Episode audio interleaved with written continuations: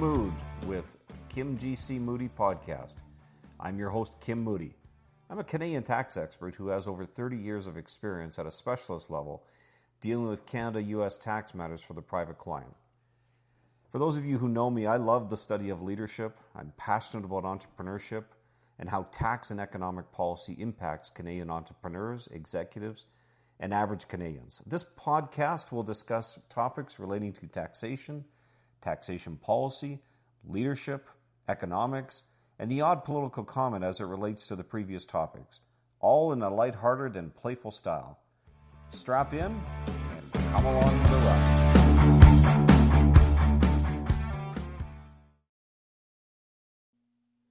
Good day.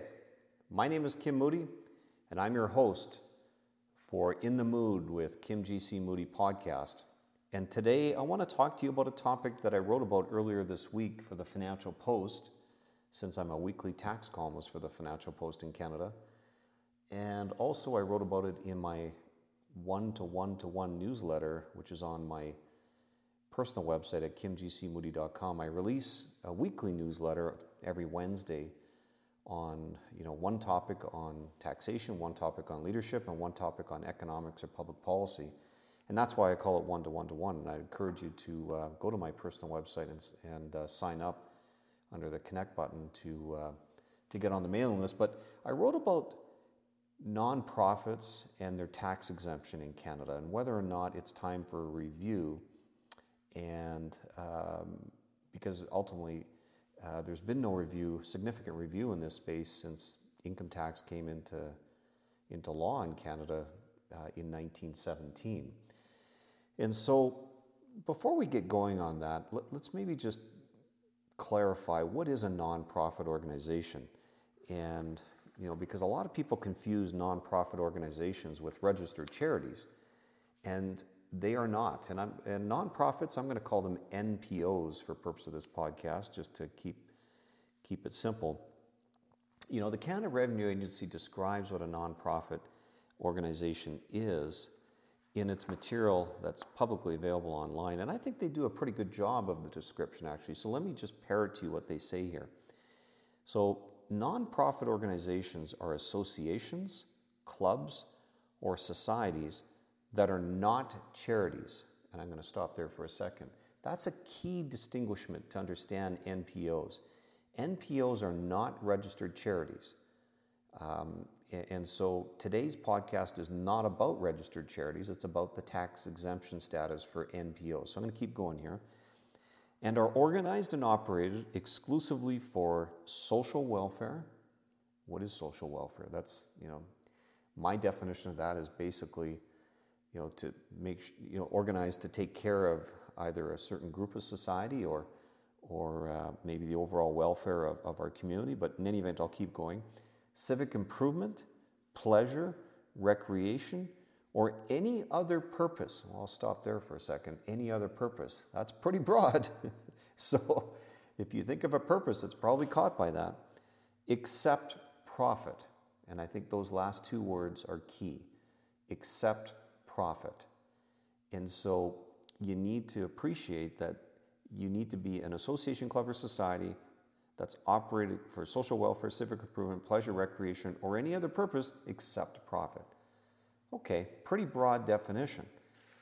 So, what then is a registered charity? Because a lot of people, as I mentioned, think that NPOs are registered charities, and they're not, as I've made that point already. So, let's continue on with material from the Canada Revenue Agency because I think they do a nice job of describing what a registered charity is. And so on their website, it says registered charities are charitable organizations, public foundations, or private foundations that are created and resident in Canada. They must use the resources for charitable activities and have charitable purposes that fall into one or more of the following categories the relief of poverty, that's number one. Number two, the advancement of education. Number three, the advancement of religion. Or number four, other purposes that benefit the community. So, stopping there, um, the, the, the key is it must meet one of those four categories. And it doesn't have, like an NPO, that broad any other purpose. it must, for a registered charity, fall within one of those four categories um, as far as the objects and purpose of that organization being charitable. And so that's a tough thing to ultimately fall into sometimes because let's say you're you you're creating an organization to advance you know the his, the history of hockey. Well is that for the relief of poverty? You know probably not. The advancement of education? Eh, debatable because we're talking about history. You know, the advancement of religion, well, some Canadians might think hockey is a religion, but nope, probably not. Or other purposes that benefit the community, well, debatable. You know, does the historical advancement of hockey history uh, or, or study, I mean, uh, meet that purpose of benefiting the community? Ah, debatable. So you get into these debates of whether or not an organization's uh, objects or purpose are indeed one of those four categories, thus being charitable. Um, so, in pl- so just to bring this, you know, into a bit of a real life um, scenario, charities must be registered, and that registration process can be very lengthy and difficult because ultimately it's the Canada Revenue Agency that will confirm the registration status. And once confirmed, you know, once issue, you know, once an organization is confirmed as a registered charity, they now have the ability to receive funds, you know, donations, uh, or other incidental revenues that are generated by the organization um, with a tax exemption. There's no tax on those receipts. And in addition, they can issue charitable tax receipts to donors so that the donors, if they're individuals, can claim tax credits personal tax credits. Or if they're anybody other than individuals, like a corporation, for example, they can claim tax deductions. And so that tax exemption status and the uh, ability to issue donation receipts is very powerful for registered charities. Recently, you know, um, I'm one of the one of a group of about five co-founders, and I'm the current chair of an organization called the Aristotle Foundation, and we applied for registered charity status, and, and uh, because we believe that our charities, or sorry, our organizations' uh, objects and purpose, you know, fall within those four categories. And I can tell you, the Canada Revenue Agency did a good job of exploring in detail whether or not our objects and purpose uh, would meet those, you know, the, the required four categories. Now, you don't have to meet all four categories, but certainly one of them. And again, the, the CRA did a, a very thorough job. Now, the downside is that it took us the better part of 24 months to get that registration status confirmed, along with thousands of dollars of legal fees. You know, our, our charitable uh, tax lawyers did a very nice job of, of guiding us through the process. Um, and ultimately, at the end of the day, uh, it was uh, confirmed, but that certainly is a downside. Now, with nonprofit organizations, NPOs, do they need a registration process or do they need to go through that process that we had to go through to get registration status for the, for the Aristotle Foundation? And the answer is no. All, all NPOs need to do is to create their organization legally, whether it's a corporation under certain provincial uh, Corporations Act or, or another type of society or what have you. And once it's legally created, which is usually pretty straightforward to do and not time consuming, then they're off to the races in terms of generating their revenues. Uh, and as long as they believe they have nonprofit status, then they're tax exempt. So, very big distinguish, distinguishments between the differences between an NPO and, and a registered charity um, but the commonality is that both those organizations are tax exempt on their revenues. And specifically, under subsection 149.1 of the Income Tax Act, um, charities are exempt under paragraph F of that subsection, and nonprofits are exempt under paragraph L of that subsection. Now, I'll talk about unions later on, you know, towards the end of the podcast here, but unions are also exempt, you know, as labor organizations under paragraph K um, of that subsection. And so, you know, the, I think it's, again, key to understand that nonprofits, there's no registration or approval process.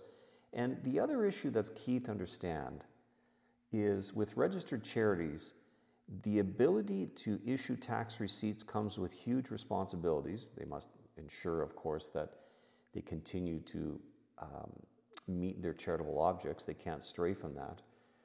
Um, but they also have to file tax returns and release a bunch of information to, to the Canada Revenue Agency, which ultimately becomes public.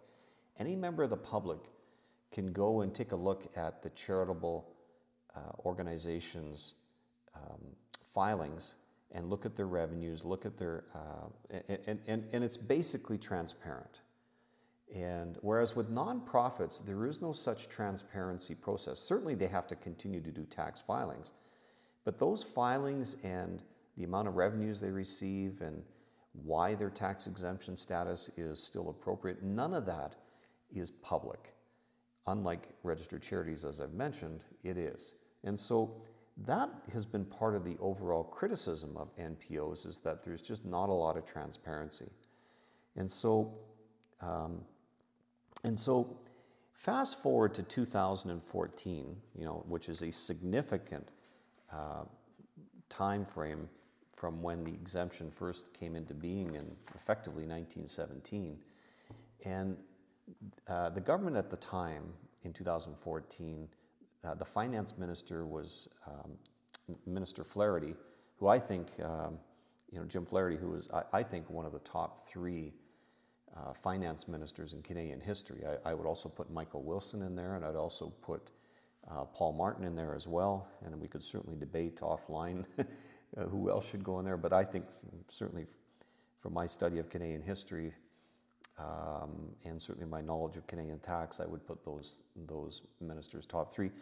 But Minister Flaherty in 2014, when he released the 2014 federal budget, it was a bit of a surprise, and I thought, you know, when I reflected on it, I thought it was pretty good. But they announced the intention to review whether or not the income tax exemption for nonprofits was properly targeted and whether there is sufficient transparency and accountability provisions in place for NPOs. Let me read to you a, a, a, quote right out of the 2014 budget documents. Um, and so this is what Minister Flaherty said. Concerns have been raised that some organizations claiming the NPO tax exemptions may be earning profits that are not incidental to carrying out the organization's nonprofit purposes, making income available for personal benefit of members, or maintaining disproportionately large reserves.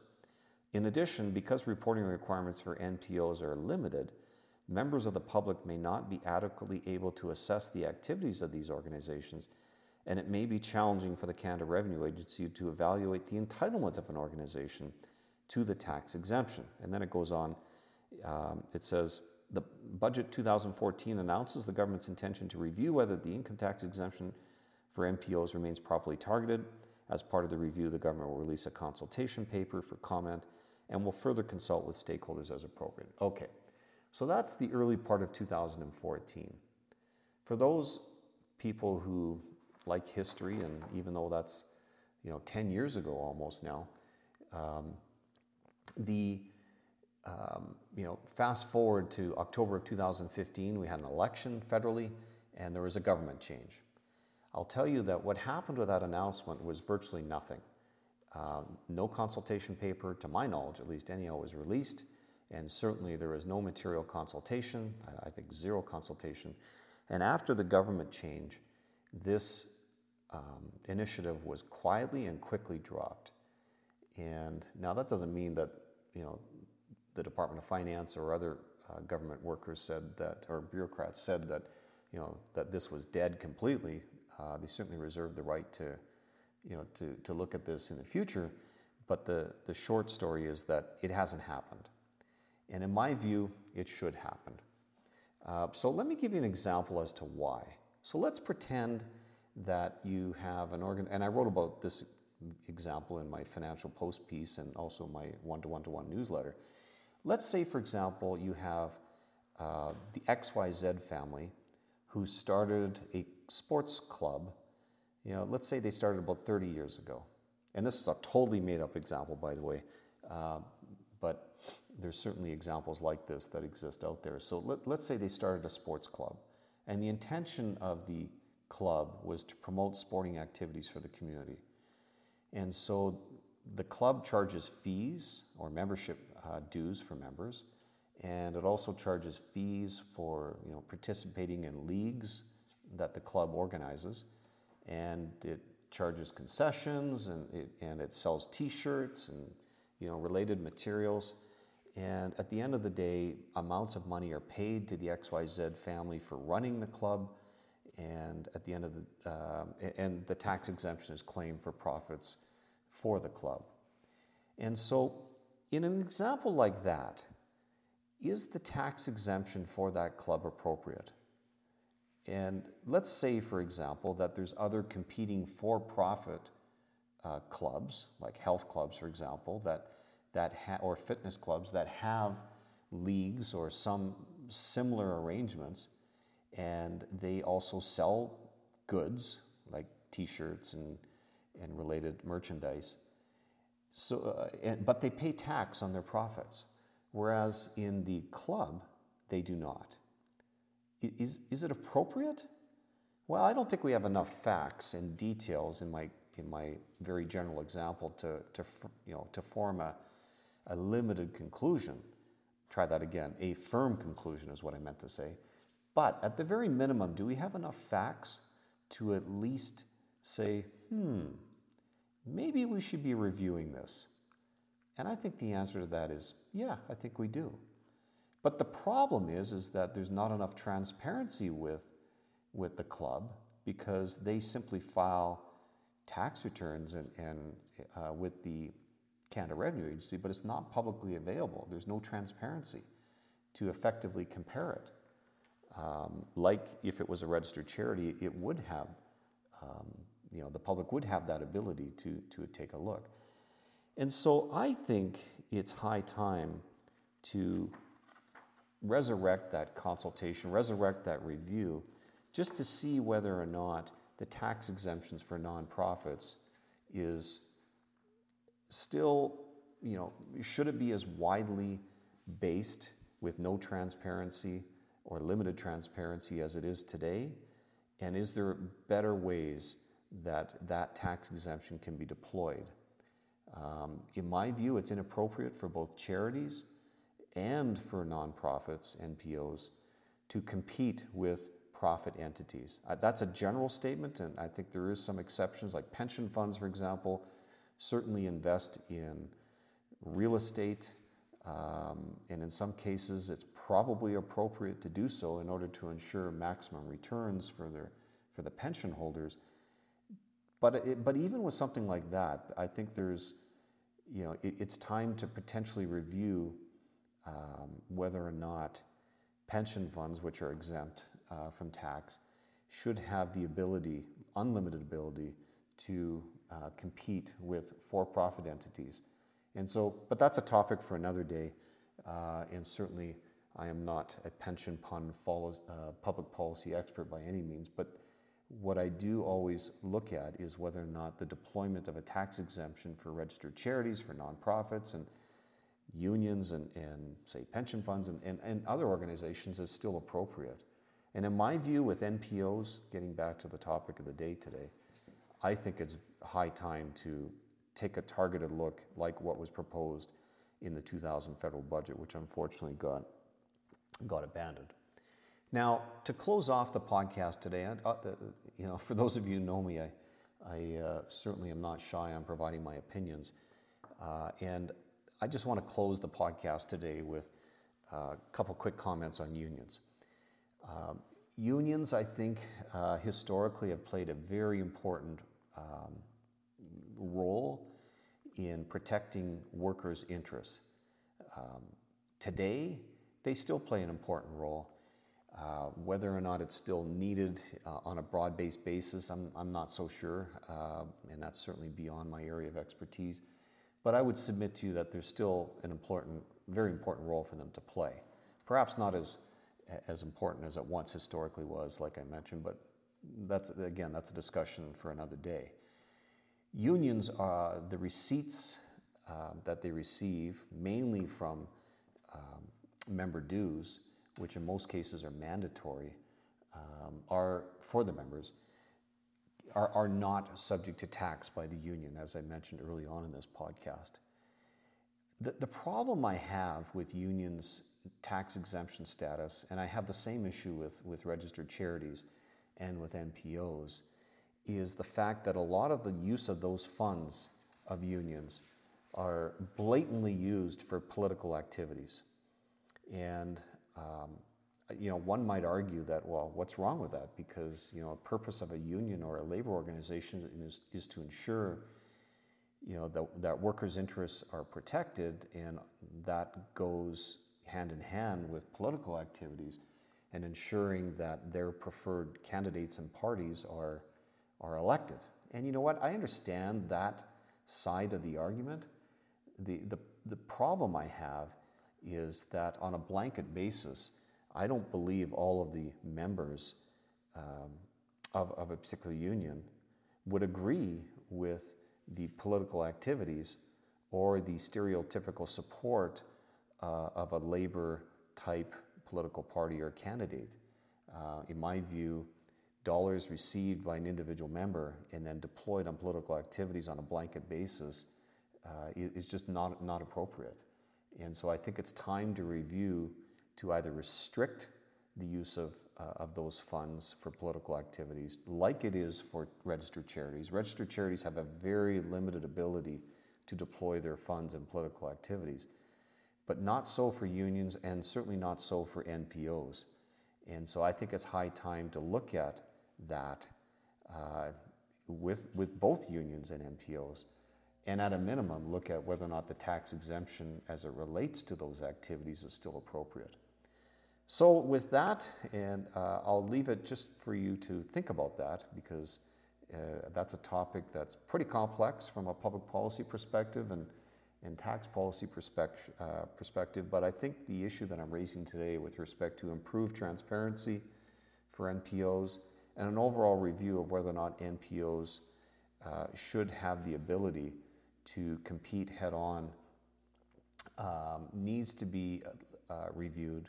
And also, and I didn't mention this too much, but I also think the activities of an NPO where it benefits the members, and in the example that I used with XYZ, you know, amounts paid to XYZ's family uh, for that sporting club, whether or not that's appropriate in the circumstances as well, or whether or not there should be exemptions. Uh, try that again, whether or not there should be very uh, strict restrictions in order to ensure the tax exemption remains for NPOs. So, there you go. Hope, uh, hope you enjoyed today's podcast. I look forward to doing more, and I always appreciate your feedback take a look at my one to one to one newsletter or sign up for on my mailing list on my website at kimgcmoody.com. And if you like this podcast, please share it and and subscribe and or like. So thanks very much. Bye now. So there you have it. Another episode of In the Mood with Kim GC Moody podcast. I hope you enjoyed it as much as I enjoyed doing it. I'm always open to feedback. Please reach out to me at my personal website at kimgcmoody.com. Feel free to sign up to my mailing list for my one to one to one newsletter where I comment on one comment on taxation, one comment on leadership, and one comment on economic or public policy matters. And feel free to reach out to me on my LinkedIn account as well. Until next time, take care. Bye now.